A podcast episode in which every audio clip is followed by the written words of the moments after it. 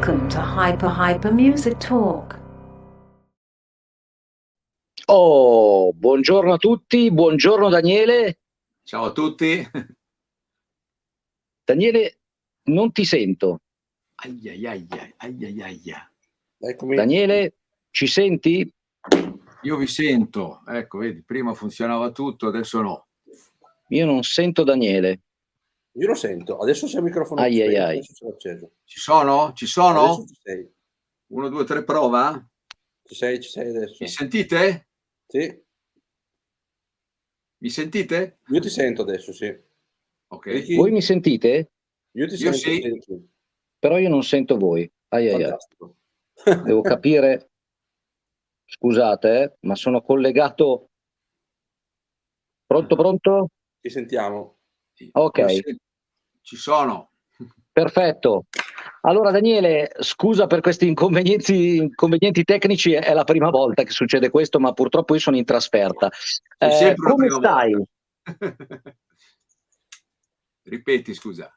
Come stai? Bene, bene, dai. Non mi posso lamentare. Sta, sta tutto, sta tutto ricominciando.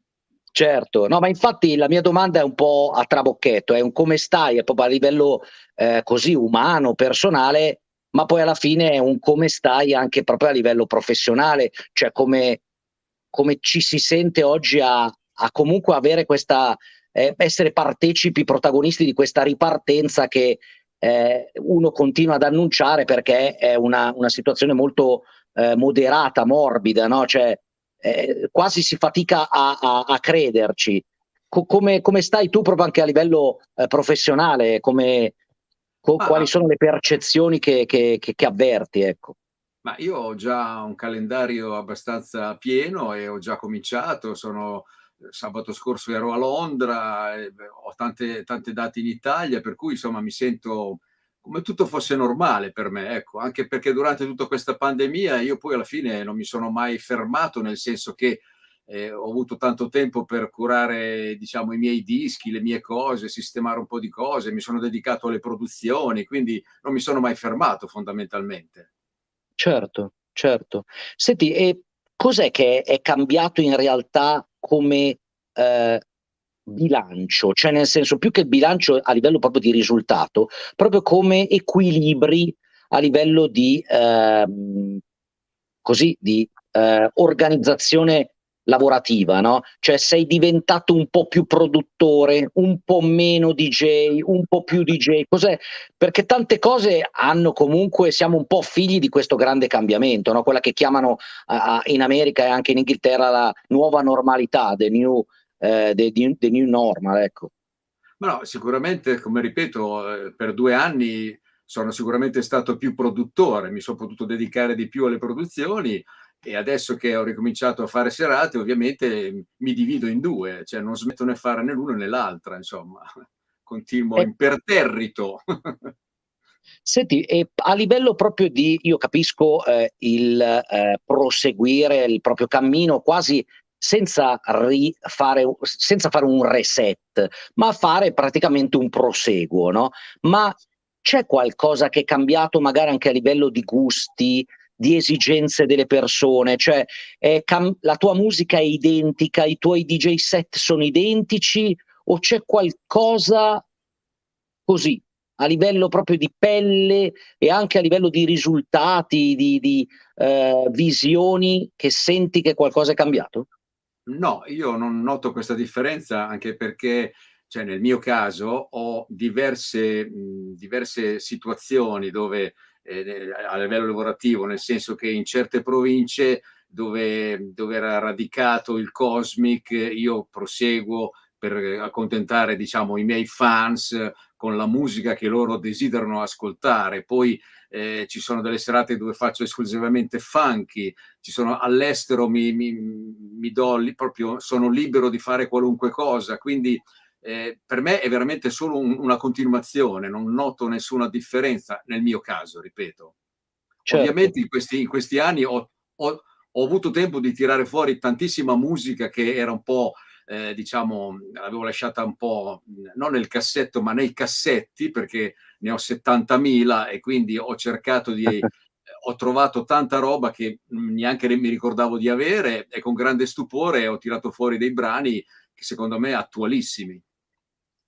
Senti, non è la prima volta che si sente di un DJ che all'estero suona una cosa, spesso magari in Italia ne suona un'altra, sono magari pubblici di, di differenti esigenze, richieste differenti.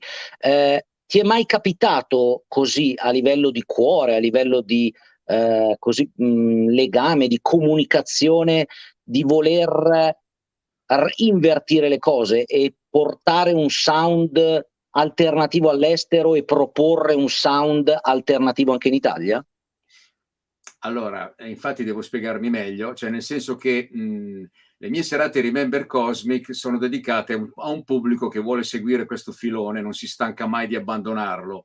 E altre serate si chiamano Remember Baia degli Angeli perché lavoravo alla Baia degli Angeli, ogni anno faccio una, una, un evento che si chiama appunto Remember Baia degli Angeli alla Baia Imperiale e però già per me andare a suonare a Milano o andare a suonare a Brindisi, a Bari, mi ritrovo mi, mi, sembra di essere come a Londra in un club, cioè il clubbing è una, una, una, un palcoscenico diverso per me dove non vengo, ehm, non vado lì come il DJ del Cosmico o il DJ della Baia degli Angeli, ma vado lì come, come mi chiamano loro, il maestro o il DJ old school che però propone musica a 360 gradi, quindi dai miei primi brani de, de, degli anni 70 fino al disco che ho comprato l'altro giorno certo. Cosa significa? andare a Brindisi come andare in America, andare, andare, a Londra è come andare in Brasile, andare a Roma è come andare a Helsinki. Cioè, mi trovo, mi trovo bene, mi piace questa situazione.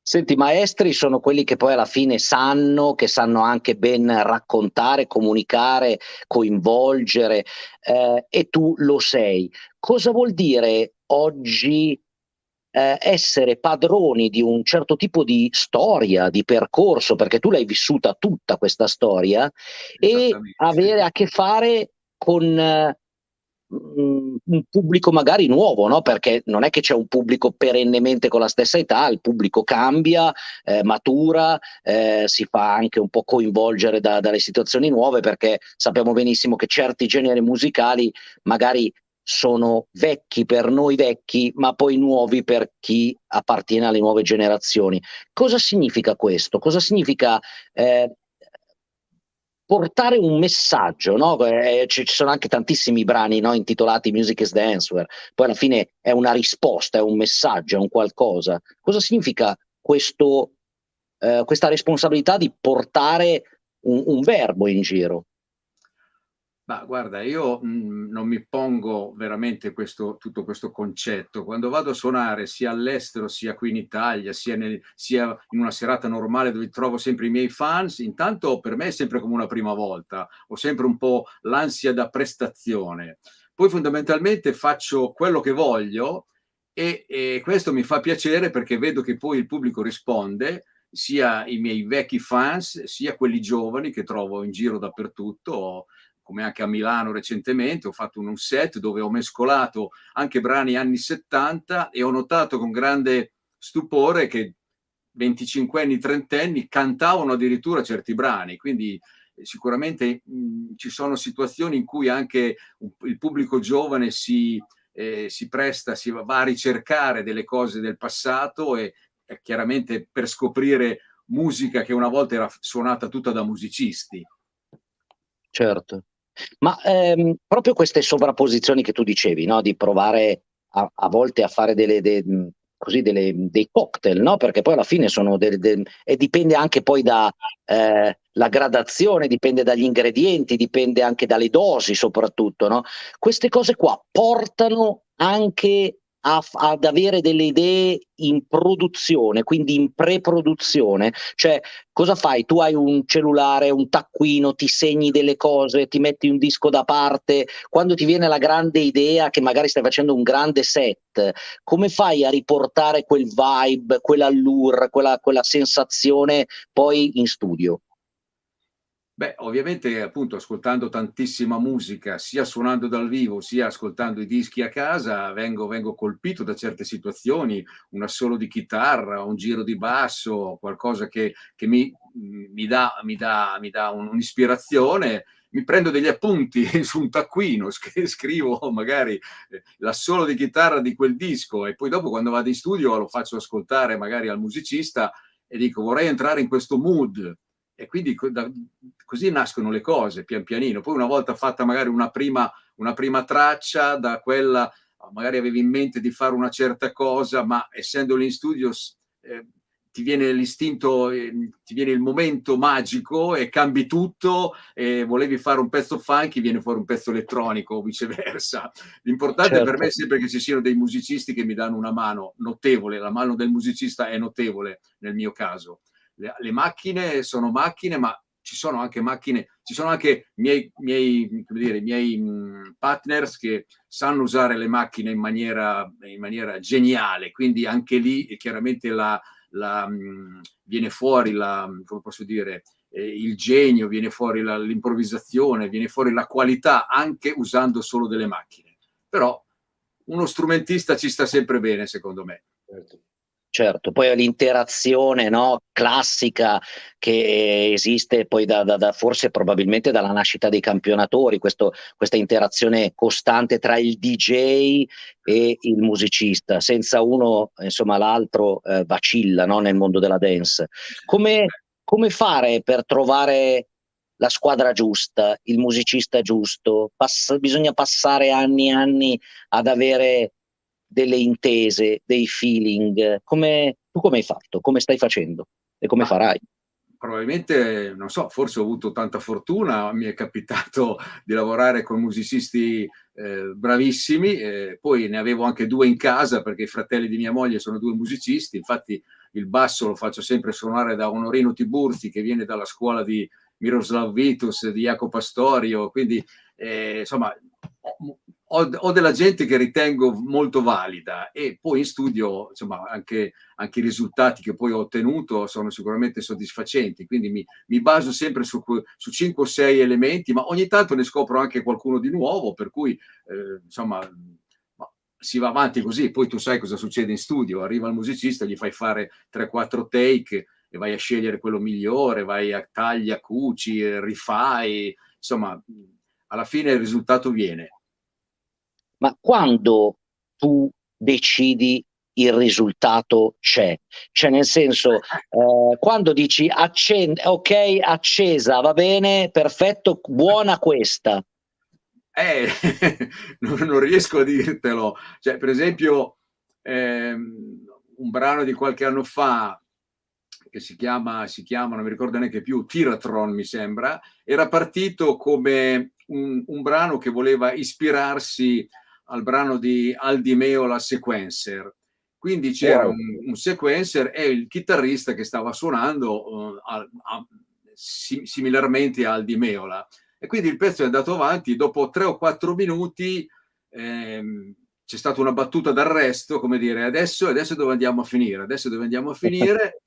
e mi è venuto in mente così, qua ci vuole un pianoforte, assolo di pianoforte con cassa in quattro super battuta ed è venuto fuori un, una cosa meravigliosa secondo me e ovviamente ho avuto anche, anche, il pubblico ha sempre apprezzato questo brano e l'ha sempre ballato fino in fondo perché poi c'è questo assolo di, di piano un po' gezzato che va avanti per quattro minuti quindi è una cosa favolosa con questa bella cassa che mi favorisce diciamo ehm, verso un pubblico più giovane così gli faccio sì. sentire le cose fighe no? certo Certo. Senti, io ho la sensazione che tu quando sei in studio e anche quando ovviamente eh, suoni come DJ, quindi durante le serate, tu ti diverta sempre, ancora oggi, a distanza di anni.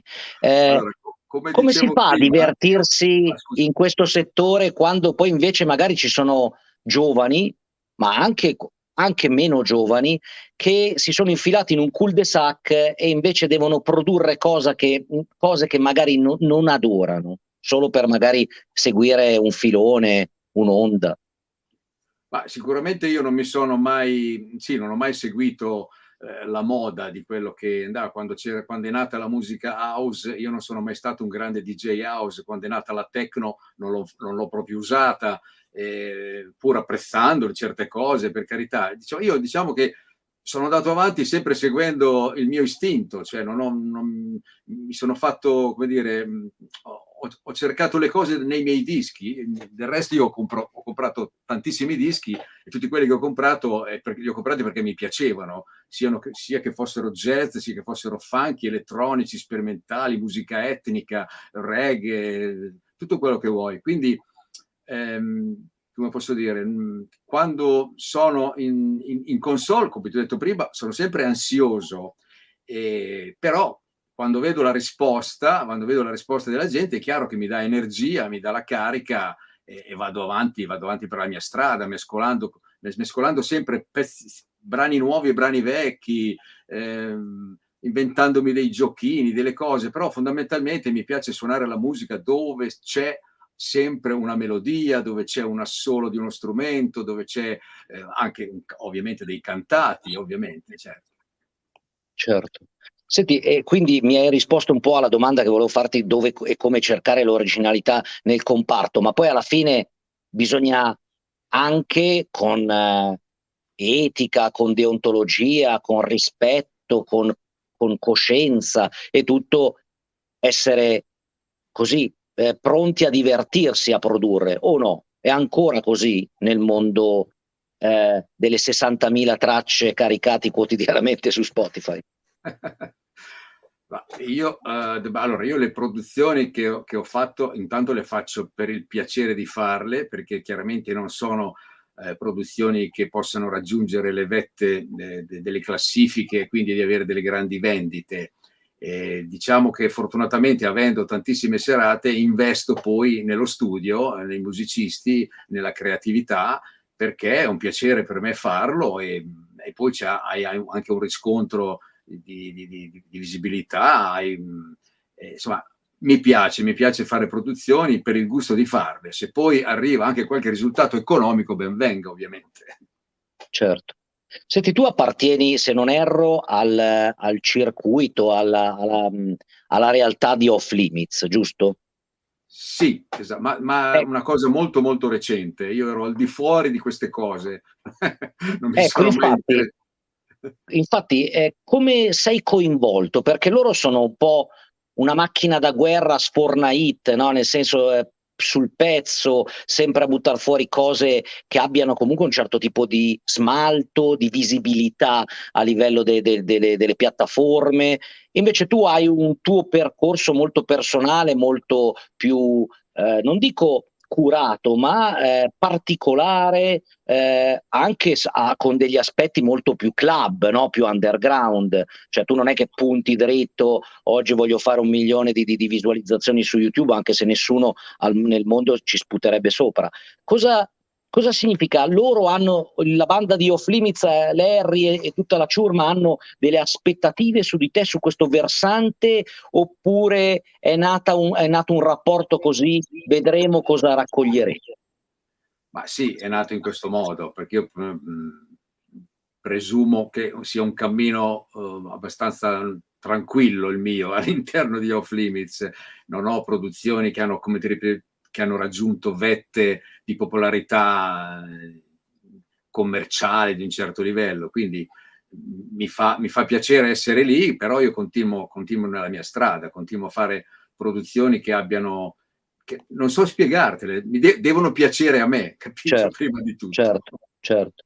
Senti, quindi cosa ci aspettiamo da te in calendario? Cioè, nel senso, eh, io immagino che va bene, uno dice ok, se vuoi ascoltare delle cose fighe vieni ai miei set perché così le ascolterai in anteprima, vai sui canali social perché qualcosa metterò anche lì, no? SoundCloud, Mixcloud e tutte le piattaforme che già conosciamo, ma eh, puoi già anticiparci qualcosa? Stai lavorando a un progetto particolare?